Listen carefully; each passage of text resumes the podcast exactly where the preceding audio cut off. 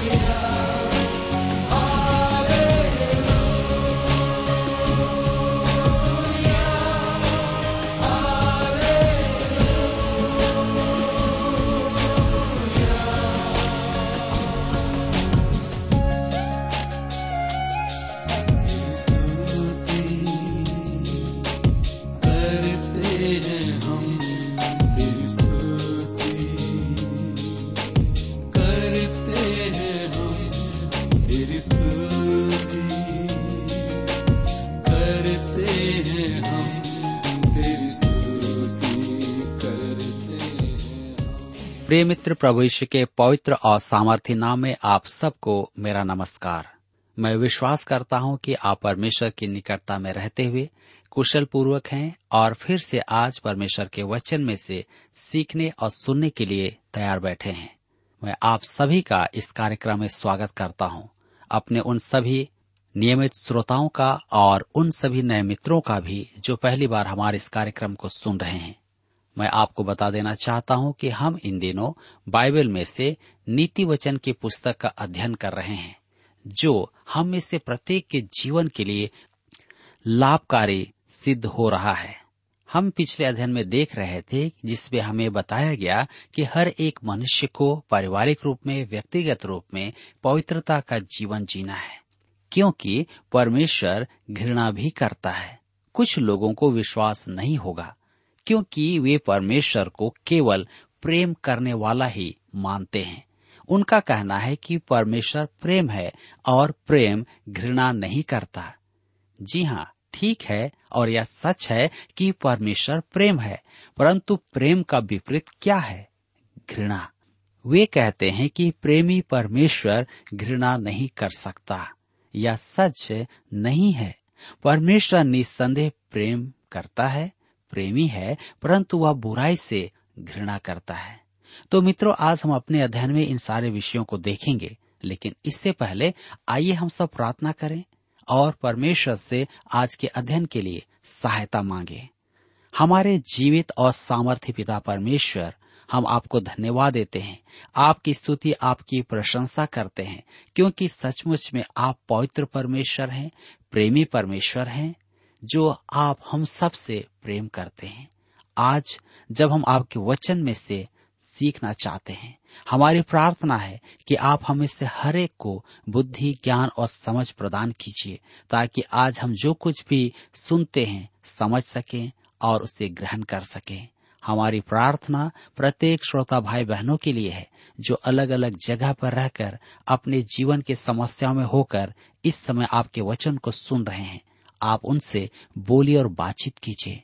यदि कोई बीमार है, निराश है, चिंतित है, परेशान है या किसी प्रकार की दबाव में है, पिताजी आप उसकी सहायता कीजिए, ताकि आज का वचन उसके जीवन के लिए आशीष का कारण बन जाए। धन्यवाद प्रभु, हमारी प्रार्थनाओं को सुनने के लिए। विनती उद्धारकर्ता यीशु के नाम से मांगते हैं, आमीन।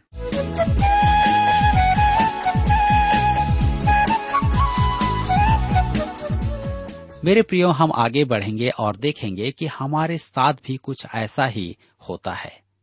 हम एक बालक से प्रेम करते हैं, परंतु उसे कष्ट देने वाले बुखार से घृणा करते हैं। जी हाँ, जब बालक को बुखार आ जाता है तो हम विचलित हो जाते हैं।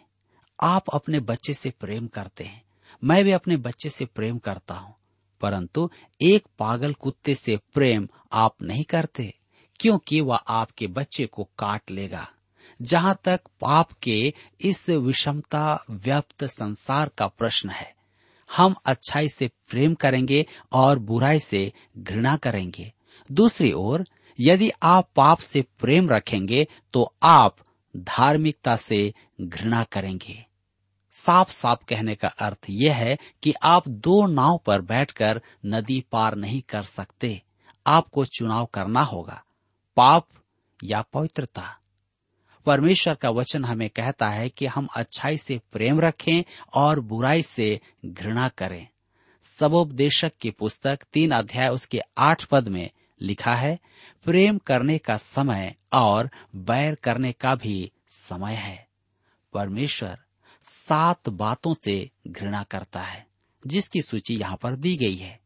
परमेश्वर स्पष्ट कहता है कि वह इन बातों से घृणा करता है और हमें भी उनसे घृणा करना है। यहाँ परमेश्वर पहली बार नहीं कह रहा है कि वह घृणा करता है। व्यवस्था विवरण की पुस्तक सोलह अध्याय उसके बाईस पद में वह मूर्तियों से, प्रतिमाओं से घृणा करता है, अर्थात हमारे मन में उससे बढ़कर हर एक बात से। भजन संहिता पैंतालीस उसके सात पद में वह दुष्टता से घृणा करता है। प्रकाशित वाक्य की पुस्तक दो अध्याय उसके छह पद में प्रभु ने आरंभिक कलीसिया से कहा, तू निकुलियों के काम से घृणा करता है। देखा आपने मेरे मित्रों, परमेश्वर प्रेम तो है, वह प्रेमी भी है, परंतु वह घृणा भी करता है। जिस परिमाण में परमेश्वर प्रेम है उसी परिमाण में परमेश्वर घृणा भी है। धर्मशास्त्र इसे अति स्पष्ट करता है। बाइबल में सात का अंक सिद्धता की अपेक्षा परिपूर्णता को प्रकट करता है। परमेश्वर इन बातों से पूरी घृणा करता है। ये सब देह के काम हैं। ये दुर्गुण मानव जाति की पूर्ण भ्रष्ट अवस्था और पतन के सूचक हैं। परमेश्वर स्पष्ट कहता है कि वह इन बातों से घृणा करता है। परमेश्वर मुक्त विचारों से सहमत नहीं कि वह एक बूढ़ा मनुष्य है जो रोता रहता है और करता कुछ भी नहीं है, कि वह मनुष्य के पापों को देख आंखें बंद कर लेता है और दुष्टता को सह लेता है। जी नहीं, वह क्षमा इसलिए कर देता है कि उसमें दंड देने का साहस नहीं। परमेश्वर कहता है कि मैं प्रेम करता हूँ, परंतु वह यह भी कहता है मैं घृणा करता हूँ। हम अपराधी को दया दिखाना चाहते हैं। क्यों? क्योंकि हम में दंड देने का साहस नहीं है। यह हमारे समाज के भ्रष्ट होने और नाश होने का कारण है। परमेश्वर दोषी को दंड देता है। वह किसी का पक्षपात नहीं करता है। वह जनता की राय की चिंता नहीं करता है। वह अपराधी से डरकर नहीं भागता है। वह कायर नहीं है। वह कहता है कि वह दोषी को कभी नहीं छोड़ेगा, चाहे आप हो या मैं। उसके नियम न तो बदलते हैं और न ही तोड़े जा सकते हैं। मेरे प्रियो, अब हम परमेश्वर द्वारा घृणा किए जाने वाले दुर्गुणों को देखेंगे। सबसे पहले हम देखते हैं घमंड से चढ़ी हुई आंखें, अर्थात अपने आप को बड़ा समझना और दूसरे को छोटा समझना। यह सोचना कि हम किसी से बड़े हैं या अच्छे हैं और उससे मुंह मोड़ लेना। परमेश्वर कहता है मैं इससे घृणा करता हूँ। जी हाँ, यह पहला है। परमेश्वर इसे हत्या और नशा करने से भी अधिक बुरा मानता है। यह बड़ी विचित्र बात है कि आज कलीसिया में घमंडी को कुछ नहीं कहा जाता है। क्या आप जानते हैं कि स्वर्ग में पहला पाप, आदि पाप घमंड का था। जब प्रभात पुत्र लूसीफर ने अर्थात शैतान ने मन में कहा, यशाया नबी की पुस्तक चौदह अध्याय उसके तेरह और चौदह पद में लिखा है, मैं स्वर्ग पर चढ़ूंगा, मैं अपने सिंहासन को ईश्वर के तारागणों से अधिक ऊंचा करूंगा और उत्तर दिशा के छोर पर सभा के पर्वत पर विराजूंगा। मैं मेघों से भी ऊंचे स्थानों के ऊपर चढ़ूंगा, मैं परम प्रधान के तुल्य हो जाऊंगा। उसी ने अदन की वाटिका में आकर कहा था, उत्पत्ति की पुस्तक तीन अध्याय उसके पांच पद में, तुम परमेश्वर के तुल्य हो जाओगे। मेरे मित्रों, यह एक अतिरोचक बात है कि सब मानसिक समस्याओं का जड़ मस्तिष्क संबंधित शारीरिक रोगों के पीछे उस वृक्ष का तना है जिसमें से नियम विरुद्ध बातें उत्पन्न होती हैं। क्या आप जानते हैं ये सब क्यों है? यह परिपूर्ण व्यक्तित्व की कमी के कारण है।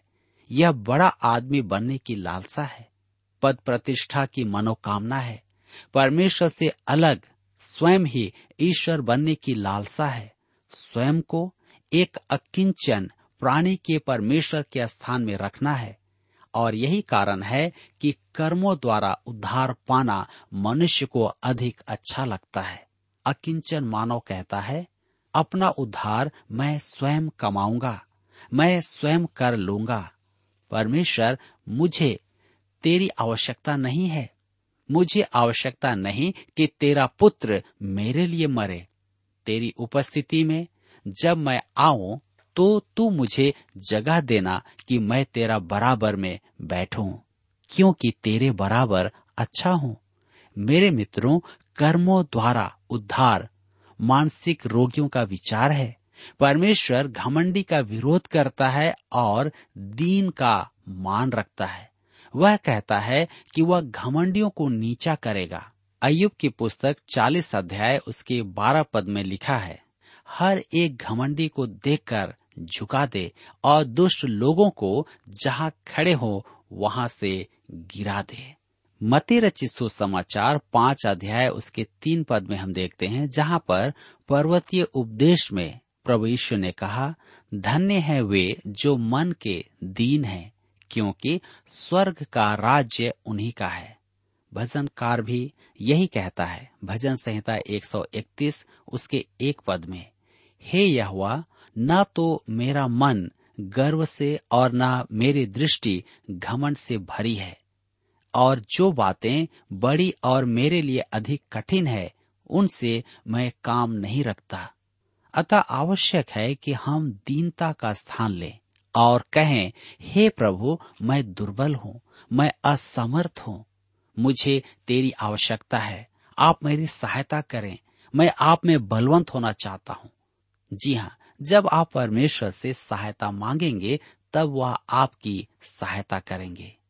एक दिन मैंने युवाओं की सभा में एक लंबे चौड़े लड़के को देखा। वह चाहता था कि उसके साथ ही उसे आदर दें। अतः उसने आते ही चारों ओर देखा और अपने साथियों को गालियां देना आरंभ कर दी। मैंने सोचा, बेचारा अकिंचन प्राणी कैसा अभागा बच्चा है, अपने साथियों में अपना स्थान बनाने का प्रयास कर रहा है। वह परमेश्वर से सच क्यों नहीं कह देता? मानसिक रोगी ऐसी अनर्थ की बातें करता है। जी हाँ, यदि वह भजनकार के समान कहे तो कितना अच्छा होगा। हे यहोवा, न तो मेरा मन गौरव से और न मेरी दृष्टि घमंड से भरी है, मुझ में धार्मिकता नहीं है, मैं वह दावा करना नहीं चाहता जो सच्चा ना हो। परमेश्वर के पास उद्धार के लिए आकर आप संपूर्ण व्यक्तित्व को पाते हैं। सुनिए, परमेश्वर यशाया के पुस्तक छियासठ अध्याय उसके दो पद में क्या कहता है, मैं उसी की ओर दृष्टि करूंगा जो दीन और खेदित मन का हो और मेरा वचन सुनकर थरथराता हो। यदि आप इस दशा में परमेश्वर के पास आना चाहते हैं तो वह आपको स्वीकार करेगा। वह घमंडी से घृणा करता है। यदि आप अपने जीवन में इस बात को नहीं जानते हैं तो आज समझ लीजिए कि परमेश्वर घमंडी से घृणा करता है। अब हम दूसरी बात देखते हैं जिससे परमेश्वर घृणा करता है, झूठ बोलने वाली जीभ। क्या आपने कभी ध्यान दिया है कि बाइबल में पियंकड़पन की अपेक्षा झूठ बोलने के बारे में बहुत अधिक कहा गया है। झूठ बोलना हर एक भाषा में और हर एक जाति में पाया जाता है। आज जीभ का एक महान अभियान चल रहा है। झूठ बोलना कैसी त्रासदी है। छोटे बच्चे से लेकर तक सब सिर्फ और सिर्फ झूठ बोलते हैं, जिससे परमेश्वर घृणा करता है। दाऊद कहता है भजन संहिता एक सौ सोलह उसके ग्यारह पद में, मैंने उतावली से कहा, सब मनुष्य झूठे हैं। हमारे अध्यापक कहा करते थे, दाऊद ने सबको झूठा कहा था। मैंने इस पर बहुत विचार किया और मैं उससे सहमत भी हूँ। मैं भी दाऊद की बात को मानता हूँ। दाऊद ने अपनी प्रार्थना में अंगीकार किया। भजन संहिता इक्यावन उसके छह पद में, तू हृदय की सच्चाई से प्रसन्न होता है और तू मेरे मन ही में ज्ञान सिखाएगा। परमेश्वर सत्य है। भजन संहिता इकतीस उसके पांच में लिखा है, हे सत्यवादी ईश्वर, तूने मुझे मोल लेकर मुक्त किया है। यह कैसी अद्भुत बात है। झूठी जीभ से यह कितना भिन्न है। हम तीसरी बात देखते हैं जिससे परमेश्वर घृणा करता है, निर्दोष का लहू बहाने वाले हाथ। हत्यारा तो परमेश्वर और मनुष्य दोनों ही में घृणित है। परमेश्वर कहता है कि हत्यारे को दंड मिलना चाहिए, क्योंकि उसने परमेश्वर द्वारा पवित्र ठहराई वस्तु को नाश किया है, मनुष्य के जीवन को। जी हाँ, आज का प्रचलित विचार इसके विपरीत है। हत्या करने के बाद हत्यारे पर अभियोग चलाया जाता है और हत्यारे के जीवन को मूल्यवान समझकर छोड़ दिया जाता है। परमेश्वर कहता है कि मनुष्य का जीवन अनमोल है और जो हत्या करे उसे अपना जीवन देकर उसकी क्षतिपूर्ति करनी होगी। यह परमेश्वर के वचन की शिक्षा है, जिसने मनुष्य को बनाया उसकी शिक्षा है। आज मनुष्य पैसों के बल पर और अपने पद के बल पर हत्यारे को बचा लेता है, लेकिन परमेश्वर का वचन कहता है कि वह उससे घृणा करता है, उसका जीवन वह उससे ले लेगा। चौथी बात हम देखते हैं जिससे परमेश्वर घृणा करता है, अनर्थ कल्पना गढ़ने वाला मन। जी हाँ, बुराई के विचार। मेरे विचार में सब मनुष्यों में बुरे विचार पाए जाते हैं। प्रभु यीशु ने कहा मत्ती रचित सुसमाचार पंद्रह अध्याय उसके उन्नीस पद में, बुरे विचार हत्या, परस्त्रीगमन, व्यभिचार, चोरी, झूठी गवाही और निंदा मन ही से निकलती है। क्या आपने कभी परमेश्वर से अपने मन के विचार कहे हैं? हम सबको ऐसा करना चाहिए। हम सबको शोधन की आवश्यकता है। परमेश्वर बुराई का विश्लेषण कर रहा है। इसमें आंख, जीभ, हाथ, हृदय, पांव सब काम करते हैं। अब हम पांचवी बात देखते हैं जिसे परमेश्वर घृणा करता है, बुराई करने को वेग दौड़ने वाले पांव। मन मार्ग तैयार करता है और पांव उस पर दौड़ते हैं। यही बात यशाया में भी कही गई है। यशाया की पुस्तक उनसठ अध्याय उसके सात पद में, वे बुराई करने को दौड़ते हैं और निर्दोष की हत्या करने को तत्पर रहते हैं। उनकी युक्तियां व्यर्थ हैं, उजाड़ और विनाश ही उनके मार्गों में है। ये बातें परमेश्वर की घृणित वस्तुओं की सूची में है। अब हम छठवीं बात पाते हैं जिससे परमेश्वर घृणा करता है, झूठ बोलने वाला साक्षी अर्थात गवाही। आज यह एक आम अभ्यास है। झूठी गवाही का तो आज फैशन हो गया है। कई बार मनुष्य कुछ नहीं जानते हुए भी पैसे के बल पर झूठी गवाही देने के लिए अदालत में पहुंच जाता है और ऐसे लोगों से परमेश्वर घृणा करता है। अब हम आते हैं सातवीं और अंतिम बात जिससे परमेश्वर घृणा करता है, भाइयों के बीच में झगड़ा उत्पन्न करने वाला मनुष्य। हमारे प्रभु के पर्वतीय उपदेश में इसका सकारात्मक पक्ष दिया गया है।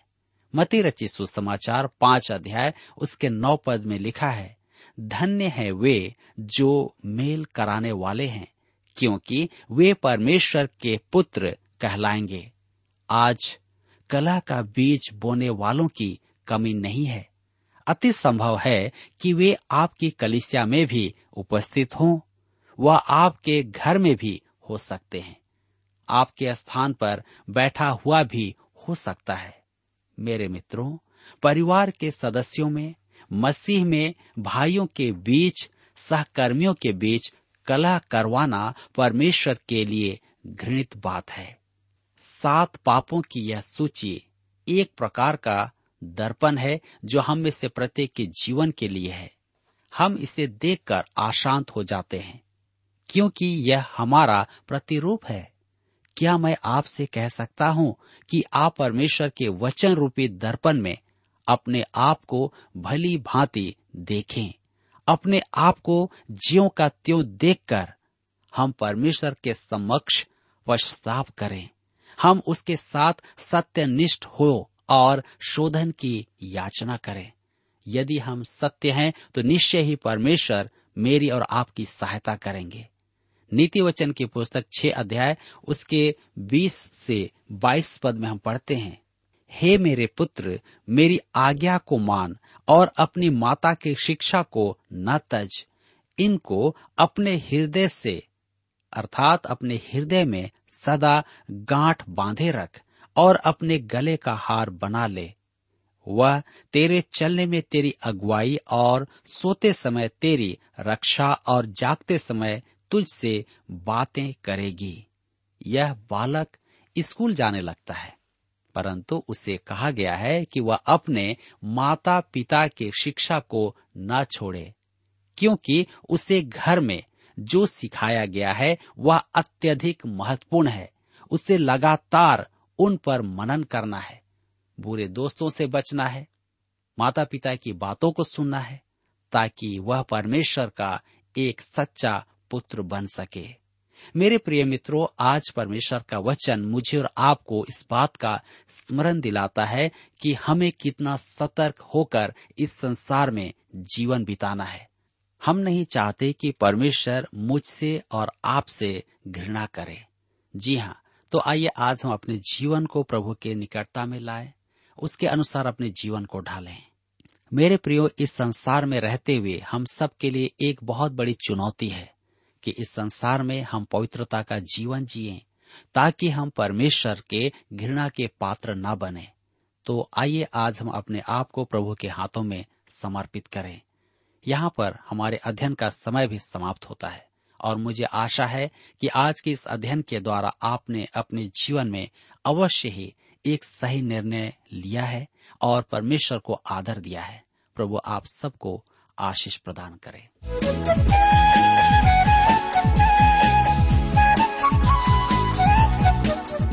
प्रिय श्रोताओ, अभी आप सुन रहे थे बाइबल अध्ययन कार्यक्रम सत्य वचन। हम आशा करते हैं कि आज के इस कार्यक्रम से आपको आत्मिक लाभ मिला होगा। यदि आप परमेश्वर के बारे में और अधिक जानना चाहते हैं तो हमारे पास नया नियम एवं पवित्र शास्त्र बाइबल उपलब्ध है। इन्हें प्राप्त करने के लिए आप हमें इस पते पर लिख सकते हैं। कार्यक्रम Satya Vachan, T W R, post box number चार तीन एक शून्य, नई दिल्ली एक एक शून्य शून्य एक नौ। पता एक बार फिर सुन लीजिए। कार्यक्रम Satya Vachan, T W R, post box number four three one zero, new Delhi one one zero zero one nine. और हाँ श्रोताओं, याद रखें कि पत्र लिखते समय आपका नाम और पता साफ साफ लिखा होना चाहिए।